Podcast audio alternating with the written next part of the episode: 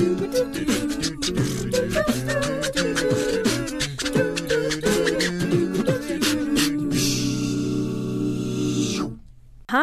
how are you all doing? I hope you're having a fantastic day. You are listening to the Arts Report on CITR 101.9 FM. We're broadcasting from UBC's Point Grey campus on the unceded ancestral and traditional Musqueam territory in Vancouver. I am your host, Serra Unju, and we have a show filled with interviews today. Uh, we have zero reviews, we have zero shoutouts, just interviews all around. And yeah, so we're firstly gonna play our interview with Nightingale and Andy Wong that we played last week, but then it somehow glitched out after the first seven minutes. So we're playing it again so that you can listen to the full interview. it is a fun one, I swear. And the interview is about a uh, podcast that they are producing called BIPOC Credits. Uh, afterwards, we're having another interview, as I said, that Silvana did with Brendan Post. Prost, I apologize, not Post. Brendan Prost about his film um, Heavy Petting and this film is featured on the Vancouver International Film Festival. So you can definitely check out the film after the interview if it is interesting to you. And lastly, our interview is Jade's interview with Rebecca Wang. So make sure you stay tuned in for all of that. As always, we have a quick ad and PSA break um, after 20 and 40 minutes. So after um, my interview with Nightingale and Andy Wong, and then after Silvana's interview with Brendan Prost, we're gonna go into that those Adam PSA breaks, but don't go anywhere because we are back really fast. And also our ad and PSAs are quite fun, if I do say so myself.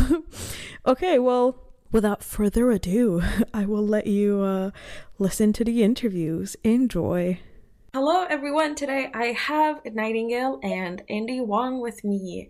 Hello, guys. Thank you for joining me today. How are you doing? Fabulous, Serra. Hello, Serra. Uh, thanks for having us. Uh, yeah, I'm, I'm great too. Wonderful. Would you like to start off by uh, introducing yourself and also BIPOC credits, which is the reason why we're here today? yeah, absolutely. Um, so my name is Andy. I, I'm the uh, creator and host of my new podcast, BIPOC Credits.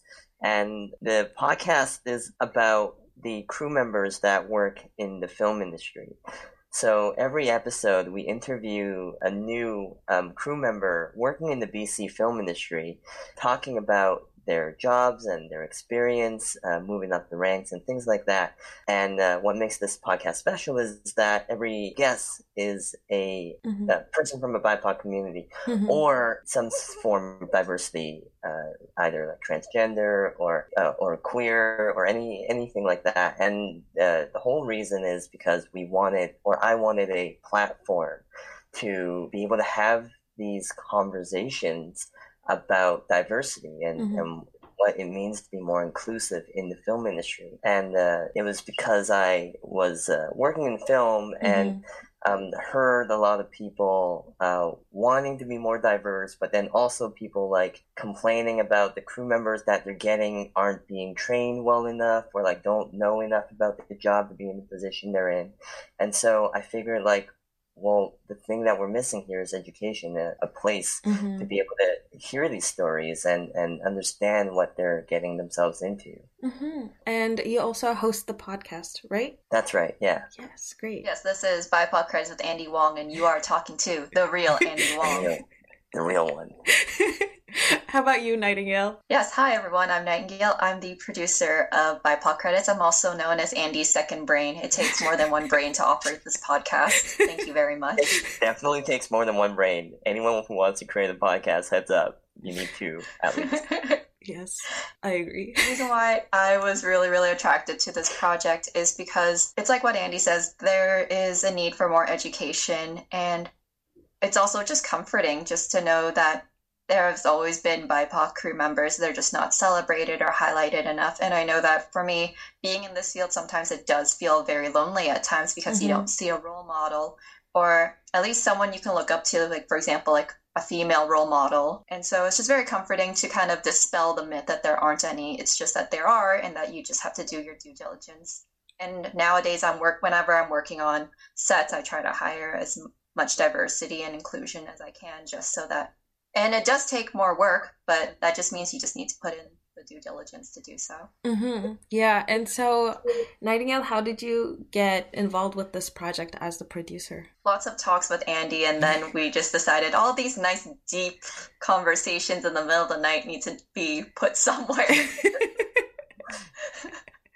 That's and, literally I mean, how it on, happened. Yeah, we worked on the QQ together too, and yes. and like I was just so impressed by Nightingale's like ability to make something, make a project like that happen, mm-hmm. and her commitment to community and everything just like kind of made this project that I've wanted to create for some time uh, seem more of a real possibility because just seeing how she where she took the QQ is like I mean this could work. yeah, and also for anyone who did listen to that episode, we did have Nightingale on show before to talk about QQ, uh, and I was just about to ask, you guys worked on that together too. How is working together again? You know, the whole reason why she's back is because she's just so awful to work with. I'm kidding. I'm kidding. Totally kidding. the whole reason why like we're we're continuing to work together is just because like we we have such a great working relationship and um, it's so easy to work together and uh, um, she she's able to handle uh, so much of the things that um, might slip through the cracks if it was just me. Mm-hmm. Uh, hence why the second brain is absolutely needed. Yeah. It's a good point. Honestly, it just comes down to really good communication and just listening to what the team needs. If the team needs something and we're seeing that there could be a form or somewhere where we can streamline the process or make it efficient, then we should just listen and try to find a solution so that way nothing can hold us back. Mm-hmm. Yeah. And um, going back to kind of the beginning where you, Andy, mentioned that with the podcast you're interviewing people every episode so you have a guest each episode. Um how are you guys finding these people to interview? Are you reaching out to specific people in the industry or can people reach out to you about being on the podcast? How does that all work? Yeah so most of the uh, guests that have been on the show so far have been people I've worked with um, in the past because I myself uh, work in the Vancouver film industry as well, mm-hmm. and uh, I'm lucky enough to like work as an assistant director, which my whole job is to talk to different departments and different like crew members in mm-hmm. these departments, and so um, I'm I'm really lucky to be able to uh, uh, be connected in that way with just all these various different departments and people who work in. Uh, but um, if anyone does want to come on to the podcast, we're definitely like uh, looking for new guests all the time and, and whatnot because uh, kind of the issue that we've been bumping into and also the, the whole reason this podcast exists is because the diversity in uh, crew positions, like head of department crew mm-hmm. positions, it, it's not great. Yeah. and so and so. Um, and that, also another thing is that because we want to interview working BIPOC crew members, they are working. Mm-hmm. So that means that yeah. they are pretty much on the top of their game. So it's just really difficult to figure out how to coordinate their 12 to 16 maybe more hours a day and then they need that weekend to sleep but at the same time it's a good thing to show other people that there is a job out there for anyone in the film industry Totally. And and what I've found is like people who are in these higher positions are usually really excited to um, excited about this idea to, to educate and to tell people about their jobs. It's just uh, getting this opportunity to the right people at the right time, as Knight was mentioning. Um, obviously, if they're on a big show at the moment, then they can't, you know, necessarily commit to to uh, doing this podcast. Um, like for example, recently we reached out to a casting director who loves the idea, but um, uh, isn't able to do it right now Mhm. because she's uh, handling a really huge show. And so the more, I guess, the more people who uh, reach out to us and and the more potential guests that we have, the more we are able to plan ahead and, and schedule different episodes and, and just get more of this this information out there. Hmm And currently, you're focusing on the BC film industry, right? That's right. I'm uh, currently focusing on the BC film industry uh, solely because that's the industry that I'm more familiar with. Mm-hmm. Uh, I think uh, the the goal, the hope is that if people really like this idea and this this uh, podcast gains traction and um, other people from other uh, cities would like something like this, I, I'd be open to uh, talking about the details on how that might work. Mm-hmm. Just like QQ traveled from Toronto to BC, maybe BIPOC credits will travel too. Exactly, exactly. Yeah. Throughout the interview, you mentioned that you're focusing on crew members in the industry rather than, you know, maybe the cast itself. Is there a reason why you're focusing on this? Would it be maybe because you're uh you've done more crew work or because you see less diversity in the crew? Absolutely, yeah. Um, we it, we also do have cast members as Mhm. well, so it's it is crew and cast. But uh, the reason why I, I want to emphasize the crew part of it is because I see a lot of podcasts about casts and about creators and filmmakers, Mhm. but not so many about the people who actually make it happen like make these projects happen which is the crew like they they're the ones that actually spend you know 12 13 hours in order Mhm. to do the do the labor to make these big films happen and on top of that the whole idea behind this podcast is to help the BC film industry by creating a way for people who are interested in getting into that industry to hear about what they might expect on their first day for Mhm. example, or what they might expect from the job, and perhaps they might think, hey, that sounds really cool, maybe that's for me. Or they might originally want to do something like that, and they're like, hmm, maybe that's not so much for me because I don't like standing outside in the rain for 15 hours. maybe I want to do accounting instead, or something like that, you know? Yeah. To add to it, it's just a way for people to understand there's more to the film industry than just director, Mhm. writer, and actor. Actor, yeah. Because like what if you're a chef and you want to, and then you realize like you can do catering because that's a big thing Yeah. for all film sets. If you're an accountant and you don't like your 9 to 5 job, then wouldn't it be awesome to say, "Hey, I gave Andy Wong his paycheck. Like I signed off on that." Right? Imagine having a job like that where you're signing off their paperwork. Yeah. Or Ryan Reynolds, you know, Ryan whoever's more Reynolds. famous. yeah. I mean, he's from Vancouver, so He Could from be. Vancouver. yeah. Absolutely, you could absolutely one day sign Ryan Reynolds' paycheck. So it's just a really great way to really open up as the BC film industry is really opening up and there's just so much opportunity beyond just creating, how about being doing other things too. mm-hmm. Definitely. Where can people listen to BIPOC credits? We're on all the uh, podcasting platforms like Spotify, Apple, Amazon, uh, Acast, All the major ones. all the major ones. iHeartRadio, and, and yeah, all the major ones. yeah, and if there are any BIPOC who wants to be featured on your show, where can they reach out to you? We uh, actually have a Beacons page that Mhm. has all of our information. You can email us, and then you can also sign up. We also have a newsletter uh, element of it, and uh, I'll, I'll go more into detail about that in a second. But yeah, you can definitely uh, sign up for our newsletter and then uh, reach out to us there. Uh, Our so Beacons yeah, page is beacons.page slash BIPOC credits. Nice. nice. yeah, exactly. Beacons page dash BIPOC credits. Um, yeah, yeah, so this uh, slash, newsletter. slash, Slash? Slash. Did I not say slash? Did I say dash? Oh my god. I confuse them all the time. dot- I got confused. Definitely got like I will give another soundbite. and this link also works as well. Beacons.ai slash BIPOC credits. Great. Nightingale, everyone. Thank, Nightingale. Thank you. What would we What would we do without you? right. This yes. is why you need a second brain, everyone. PSA on the podcast. Second brain.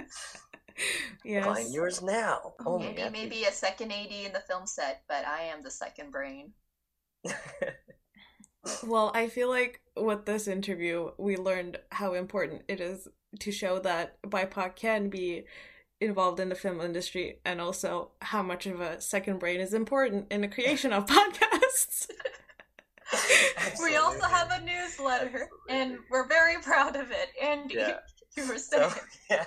This this newsletter that we're very proud of. Um, the reason why we're very proud of it is because the the idea of this newsletter is is to um, put all the information on events and resources um, in Vancouver about film mm-hmm. on this newsletter so people can keep track of it, uh, myself included, because there's just so many uh, events yeah. and, and organizations and communities sometimes that when one event pops up, not everyone can find it uh, just because there's just so many different places to find information these days and so the hope the hope is that this this newsletter will help kind of consolidate everything uh, together our guests have also curated a special list of resources so that way you can learn how to get their job as well. Not exactly get their job, but steal their job. Their if you're that good, I'm sure. Yeah, it is possible. You'll probably be welcomed. I mean, it, it's it's about to get really busy here in town. yeah. So, how do how can people sign up for your newsletter and find the resources? It is linked with every episode. So if you find us on Spotify, mm-hmm. there's a link to our newsletter. Find us on Beacons. Beacons has everything. Beacons.page slash BIPOC credits. That's amazing. Sounds great. So, thank you so much for joining me today, guys. It's been really nice. And I hope you get to talk to so many more people and reach a lot, a big audience so that, you know, people know that they belong in the industry. Yeah, come check it out if you guys want to learn more about the film industry and all the different roles in it. Thanks so much. Thank you. Discorder Magazine has been supporting local music for over 30 years. Thanks to the long term support of the Rickshaw Theatre, Discorder lives.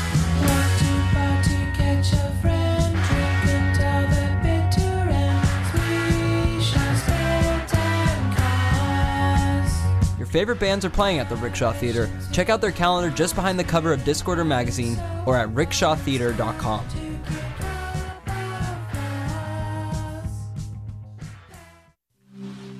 Thousands of opinions are at our fingertips. But are all opinions informed? Does your information have a source? Is your social feed based on fact? Only facts can uncover the truth. Professional journalists are committed to balanced and nonpartisan reporting, to independent commentary. They cut through the spin to give you the information and perspective you need. Journalism is essential to democracy a watchdog over the powerful, an independent voice. Journalism is more important than ever. Welcome, everybody. Um, welcome to the Arts Report. This time it is Silvana with an interview. I haven't done interviews in a while, and I am really excited to have with us um, Brendan Prost, um, director, film director, and also UBC um, alum himself. So, welcome, Brendan. How are you? I'm really good, Silvana. Thank you so much for for joining for having me on.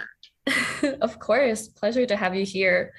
Um, so Brendan is gearing up for VIFF. As you know, um, if you tune in with us with the Arts Report, um, we mentioned that VIFF is coming up, the Vancouver International Film Festival. It will be um, screening films from all over the world and also from like Canadian artists um, and filmmakers from the 1st of October to the 11th. So be sure to catch um, not only our content, but definitely every single film. I know I'll be very busy catching as much as I can.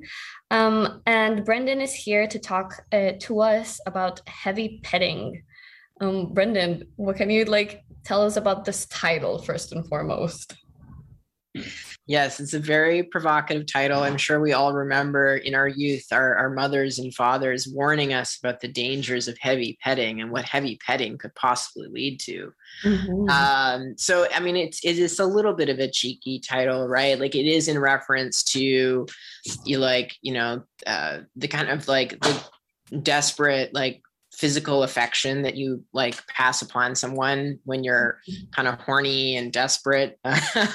Uh, but but it's also in reference to the, the film is really interested in um, kind of the role of uh, pets and people in uh, companionship and uh, the interchangeability of those things um, or the lack thereof.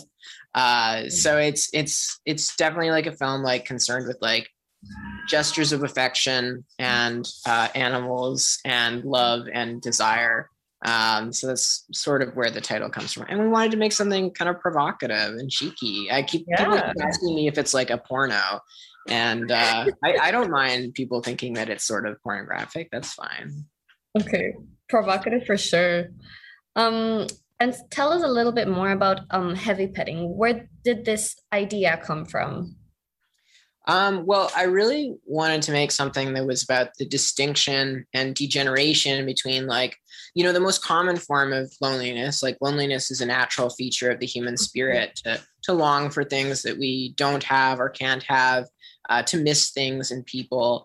Um, but um, there's another side of loneliness that I've also personally experienced that is much more aberrant, that is, you mm-hmm. know, uh, about the contemplation of you know like your own insignificance and your own invisibility um, and ultimately can lead to a place of like you know a mental health crisis. Um, so i was really interested in the difference between those two emotional spaces and what the linkage is between them um, and then how you can slip from one to the other very easily because that's something that i as a person have experienced uh, all the time. I, I definitely live in a place of great loneliness Mm-hmm. Um, but uh, I have also slipped into a place of real like aberrant solitude and and mental health struggles. Mm-hmm. Um, so like putting those two things next to one another was really interesting to me, and and trying to observe the moments of commonality and similarity, and and when there were differences, and and what it felt like to move from one to the other. That is fascinating. Um, I think definitely loneliness and solitude are things that people have contemplated this whole year and a half of a pandemic. Um, we all know what the feeling feeling lonely, feeling like we like crave some sort of connection, and also like um, inviting others to our private space um, is really huge. Um, what is it about? Um, I will say that the film like references cats. I will say that. I don't want to give too many spoilers, but um what is this connection with cats and like loneliness and the, the personal space that you wanted to explore in heavy petting? Yeah, I think like there's this like um obviously during pandemic times like the notion of like the sanctity of our private spaces um became much more obvious to all of us. Mm-hmm. Um, and the notions of like physical intimacy and the sharing of like touch and not to be gross, but like fluids uh, uh, became like a, a, a, much greater kind of active risk and subversion. Um, and the film is like very interested in um, uh, how people kind of transgress to form connection um, through like uh, kink, through role play, mm-hmm. um, and um, it's also interested in like uh, how people are kind of disposable and are interchangeable in this new era of like hookup culture um, and sexual uh, liberalism that we all kind of live in and enjoy. um, uh, but how sometimes like um, it seems as though like people are are feeling very like kind of modest and extremely unemotional roles for us, almost as though they were pets or animals. Like they just mm-hmm. serve as some form of like companionship and comfort and uh, and physical closeness, uh, but are really uh, not emotional creatures uh, to us uh, at all. So mm-hmm. um, it's kind of interested in in all of these things and and and certainly like you know in in the the film like there's two characters. One is like missing their cat and the other one is role playing as this person's missing cat. Yeah. Um and it's it's really about like the the difference in those two gestures. Like one is like a character missing something like it's it's a very acute like kind of limited form of of longing and and loneliness. Like mm-hmm. yes the animal is missing but this is not like a chronic ongoing sense of solitude for them this is like kind of a momentary problem and this other character who lives a life of really like long term and abject solitude um and and what the difference is between those two experiences that's fascinating. Thank you so much, Brendan. And yeah, I was definitely so intrigued by um the references to cats for sure. um, I'm sure people's cats and people's pets were also such an element of comfort during COVID 19. Um, and delving more into this like COVID um, theme and COVID just related conversation. I was wondering um, how was the process of collaborating with um, the actors and other people with your film given the context of COVID 19? I'm sure you've done films before and, and like this must have been a very new um, variable to have in your um, in your process. So can you please tell me a little bit more about that? Absolutely. Yeah. I, mean, on all, any and all of my film projects, the actors are asked to be really vulnerable. But on, in this particular context, in the pandemic, I mean, the actors are the most vulnerable, particularly in this film where the you know uh, the actors are sharing uh, scenes of, of intimacy. Um, so it was um, it was like a, a kind of a, a, fraught and like risky endeavor that we had to do a lot to ensure everybody's comfort and like safety and particularly the actors and mm-hmm. this was an, an exciting challenge for me because uh, typically i like to work with actors that i'm familiar with or i've worked with before but on this like we took the the challenge of working with two actors that were only familiar to me in, in terms of my observation of their talent and skill um, not in terms of me having worked with them before. Um, so I was working with two new um, actors, and also, um, you know, a lot of my previous film work has been extremely kind of character driven and um, kind of de-emphasized the role of like visual storytelling. It's been much more about the actor's work, and this was a film that's kind of the opposite. It's very much about the visual storytelling. Mm-hmm. um, and it's not like the actor's work wasn't priority but they certainly uh, i had to do like a, it was much more about kind of capturing little internalized moments with them and not about like really detailed scene study and rehearsal and improvisation that I typically do. So not only did I kind of cast, you know, partially uh, for you know the look and the visual design of the actors, um, but also I like I I kind of entrusted them with more of the movie. I didn't do as much rehearsal and improvisation with them as I typically would.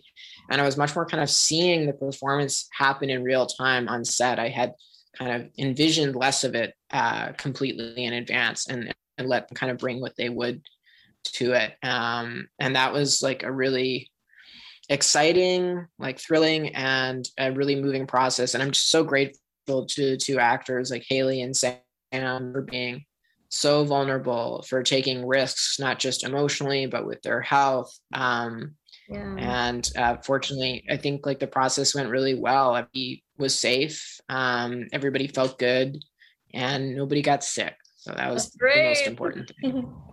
yeah, that's really important. But that's also very interesting. Um, so I I do have the press release right here, and it says that you I mean, you played a lot of different roles well when it comes to making this film come to life, and it is also your thesis film. Am I right? That's correct. Yeah, it's my my thesis film at UBC, where I'm, I'm just finishing up my master's of fine arts in film and creative writing. That's fantastic.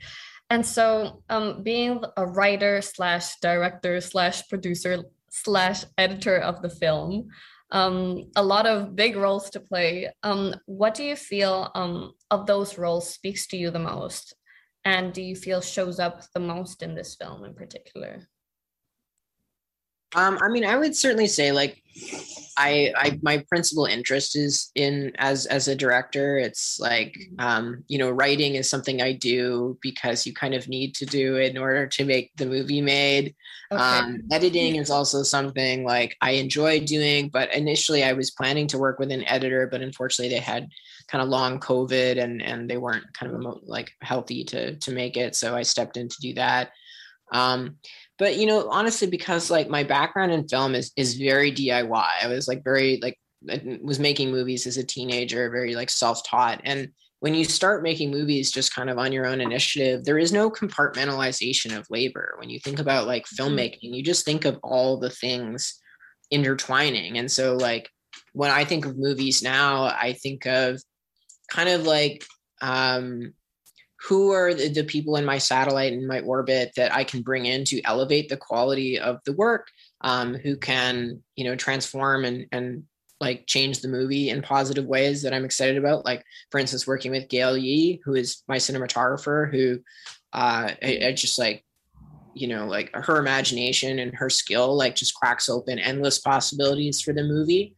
Um, Amazing. And I don't really think about it in terms of like delegation or like things I don't want to do or can't do. I, I really just think about it in terms of like, we're all like on this journey making this movie and you just like bring in people because they've got better ideas than you do or they have certain experience and, and talents that you don't. But for me, like kind of everything in filmmaking is very intertwined. Like I don't really think about how my role is different one to the other. Like I'm just making a movie and uh, mm-hmm. i don't know if that makes any sense but yeah yeah it makes sense um i guess it's a very different um way of approaching the final product and i guess you are the you are the mastermind of it all so um that's really great to hear um all that process um i have one other question more specifically about the genre um, so the film, um, the short film has a very like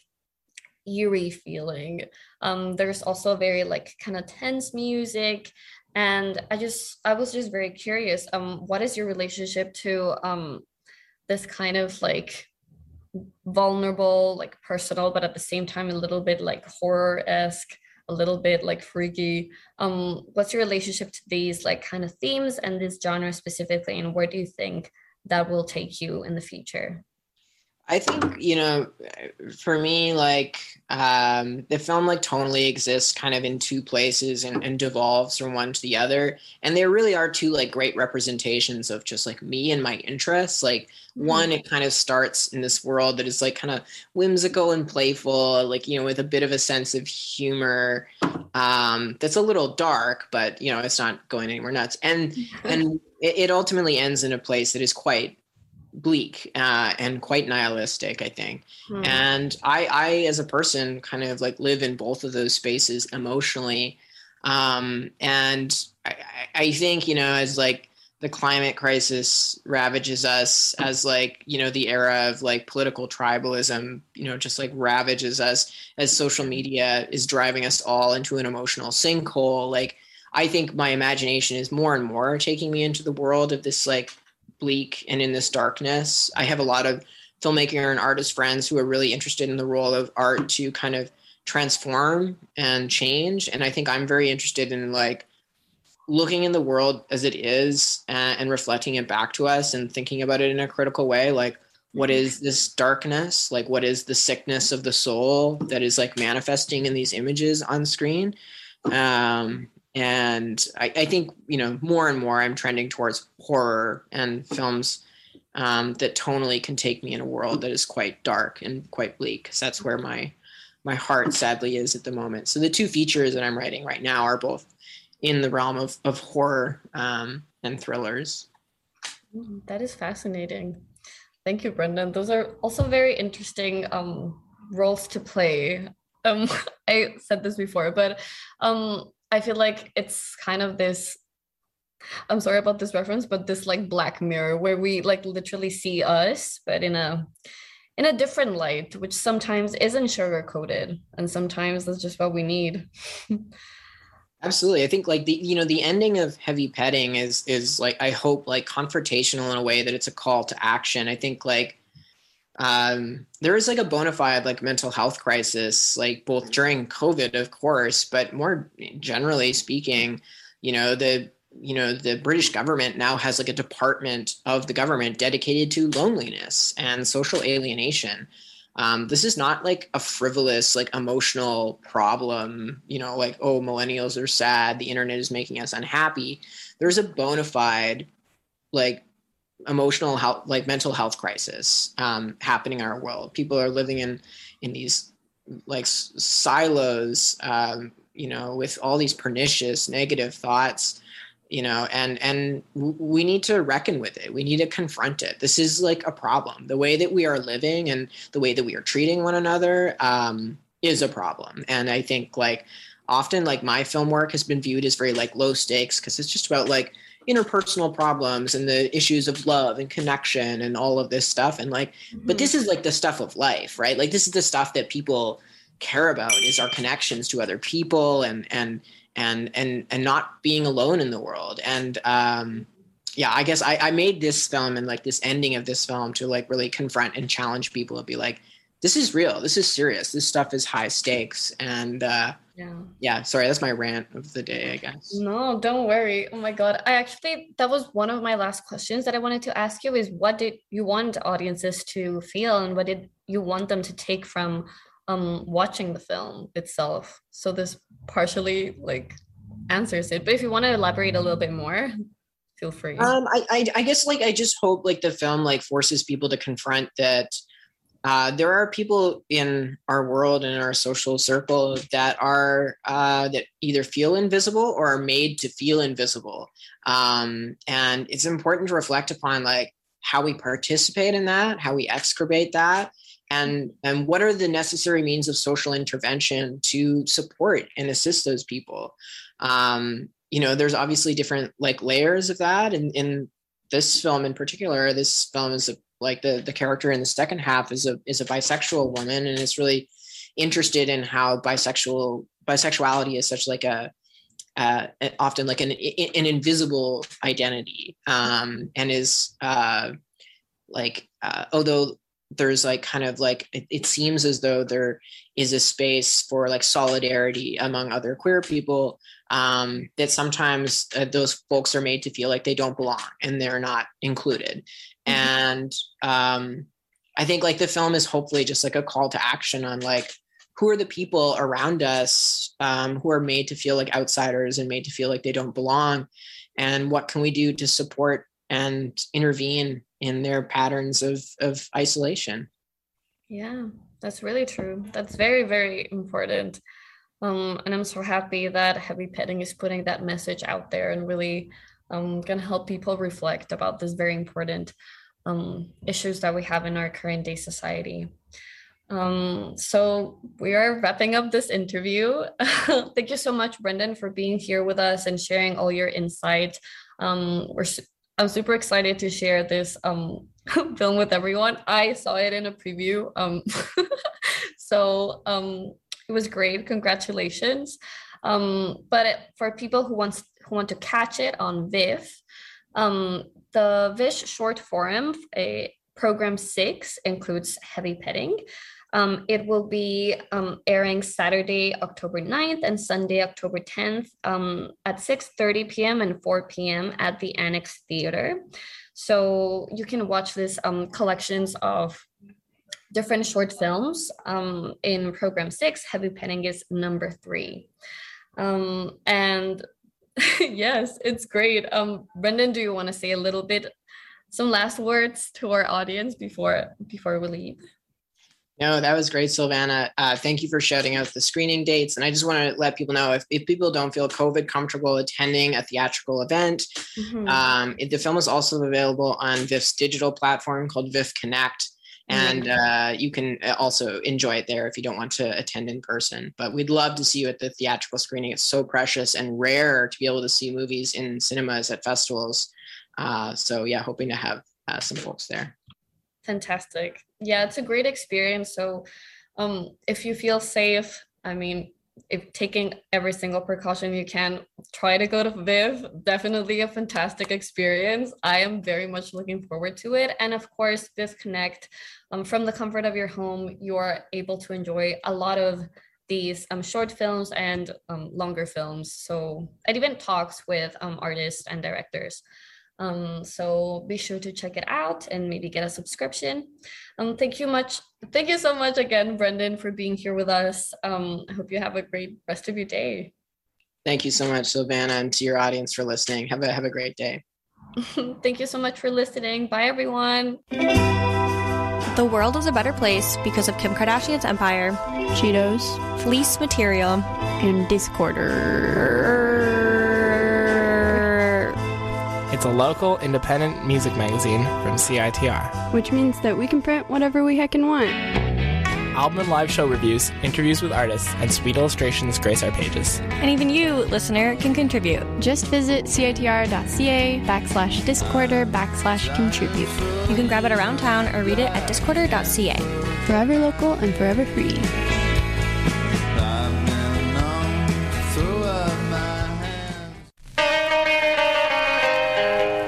A stack of records here, a stack of records there. I got records scattered all over everywhere, but I'm looking. Discorder Magazine has been supporting independent music for over 30 years, and it keeps on living by joining efforts with local music supporters such as Vinyl Records.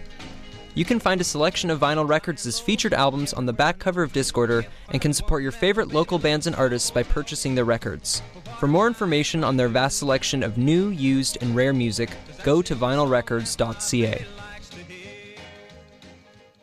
During the course of the exhibition, uh, Access also helped facilitating the uh, the the Chinese subtitles for two video works of Art Action Earwig. So um, I hope by like doing these by yeah doing by these small gestures when next time the Chinese elders come in, they would find a sense of belonging when they like notice the Chinese subtitles. They can read the artwork. I always have a fascination about corner stores, and um, yeah, apparently they're disappearing in a like fast evolving city like Vancouver.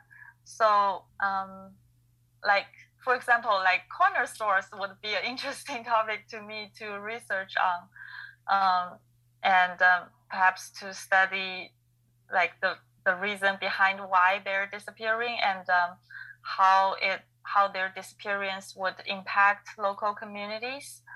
And i also like just basically yeah things that fascinates me or or things that i find i have a hard time understanding. Then i would go research on them the like the research process or the process of me making art about it would be, also be a process of me understanding the topic or finding out why I have a hard time understanding it. For example, I um, like for my graduation project, I made uh, a, a series of uh, photo- of, of photography work uh, around the topic of holidays because I always have a mixed feeling towards holidays. And um, yeah, so I did a whole research on the tradition and the history on holidays, um, different holidays like around the world, whether it's um, civil or religious. Like most of them are religious, and uh, yeah, so I draw inspira- inspiration from like my own experience obviously like i i ask questions like how i came to this exhibition is like i i experienced that difficulty of operating while have compromised health. So i start to ask like what does it mean to other people who experience more severe you know conditions than me? So i draw inspirations from my own experience but i also yeah mostly um, from things that I find fascinating, and there there are always like more fascinating reasons behind yeah the reason why you are fascinating about things you know? So yeah and the other things that i find oh i have a hard time understanding or mixed feeling towards. I became uh, quite ill in the beginning of the year and um, but at the time uh, i still had to work uh, towards my graduation this spring if i don't want to delay it. So uh, that experience got me to think um, what does it mean to make art with limited access and capacity since the school was also closed and um, yeah i had to kind of function um, despite of my health conditions so mm.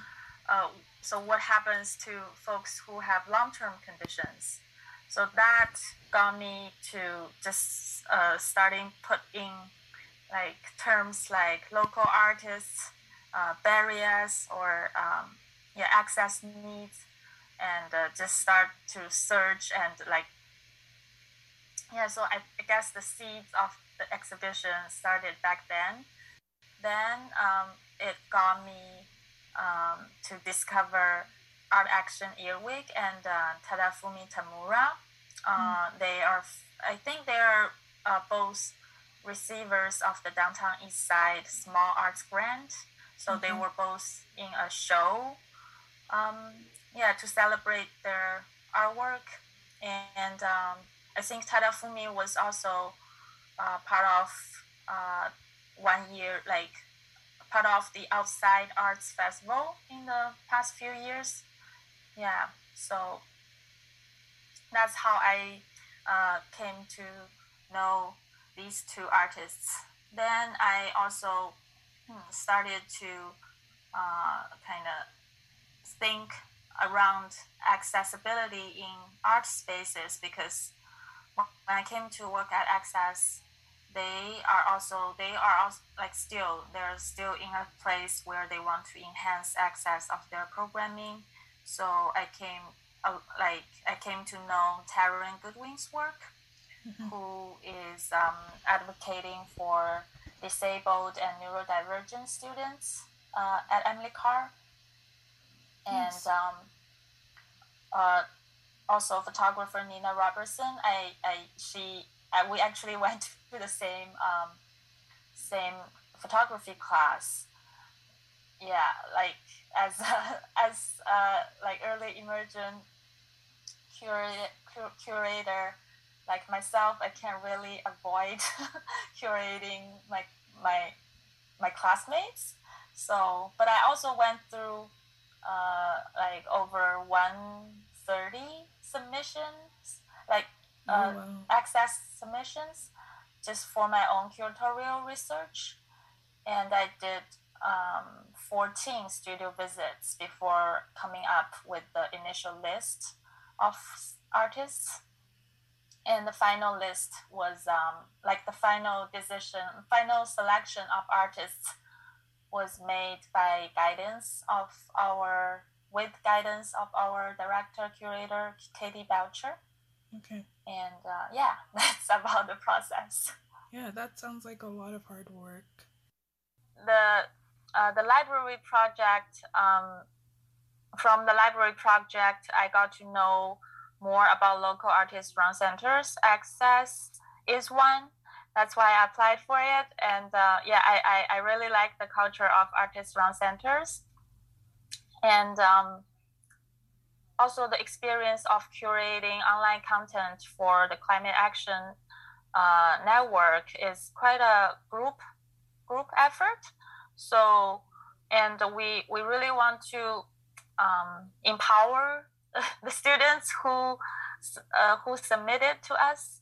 So um, just try to be uh, transparent and open uh, to our audience as much as we can, and um, uh, not like not to like not as uh, like uh, perhaps traditional traditional uh, understanding of like authoritative curator, but more like a collaborator with your peers, but just as a facilitator to put things together. Um, so there is a platform to showcase um, people's work.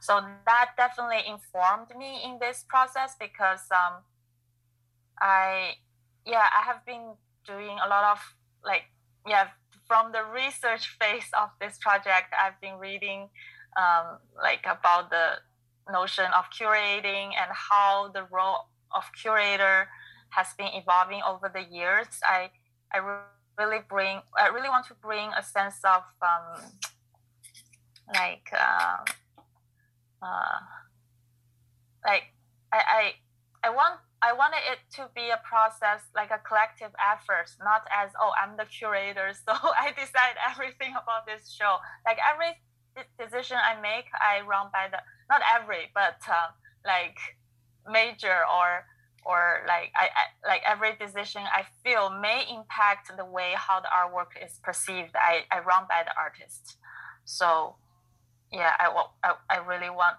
make sure everything I can think of to be ethical and to be transparent.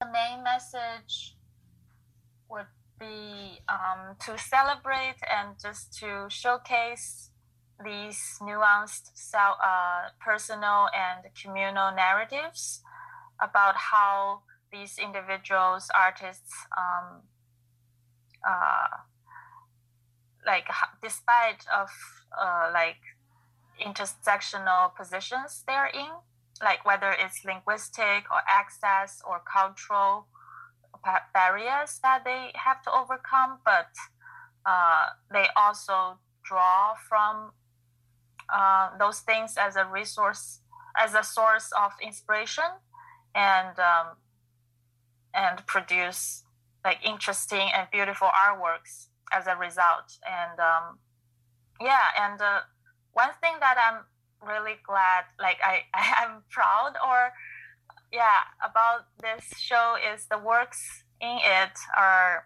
although they deal with um, heavy topics such as like the like the oppressions within the settler colonial systems mm-hmm. but um, but at the same time they are also like colorful there's humor mm-hmm. or some yeah a little bit childlike so also the material or medium are things that we encounter every day so there are multiple kind of access point or entry points to approach this work like these works so yeah i, I feel it's not something that you have to kind of like like uh, it's not it's not like a heavy exhibition yeah. that people go through like leave with a heavy heart yeah, so yes so i want to celebrate their um, resilience and um, yeah just their way of life welcome back everyone hello i hope you enjoyed all of those interviews so just to remind everyone, we do podcast every episode. So if you want to have links to any of these things that we talked about in this episode today, we will have those here. Well, by here, I mean the link. Uh, well, I mean the. what did I just go through? By here, I mean the bio, like the, you know, the description of our podcast episodes. You can find our podcasts on Spotify, Apple Podcasts, or CITR.ca. If you just Google Arts Report CITR, it should pop up on Google. Uh, but yeah, also follow us on social media. We are pretty cool, so why not? You know, why not? Why not give us a give us a follow? I don't know what's happening anymore. Okay, so on Twitter we are CITR underscore arts report, and on Instagram we are arts report CITR, and on Facebook we are CITR. No, we are arts report on CITR 101.9 FM. Also, if you would like to reach us for anything, you can DM us on Instagram, Twitter, Facebook, or you can also email us at arts at CITR.ca. I check all of those things, so you will be talking to me and yeah, just, just thought I'd put it out there. But yeah, that's all from us for today. Our next show on October 6th will be live and Lua will be hosting. So tune in next week and show her some love. And until next time, enjoy your day. Bye.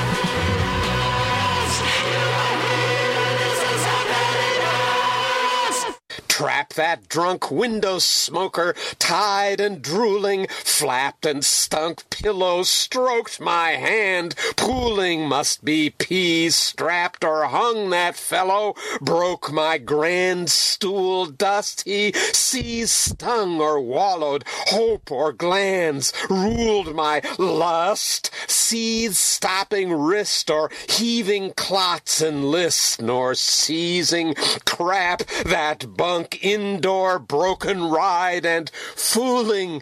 This is John M. Bennett, and you are listening to CITR FM 101.9 in Vancouver, British Columbia, Canada.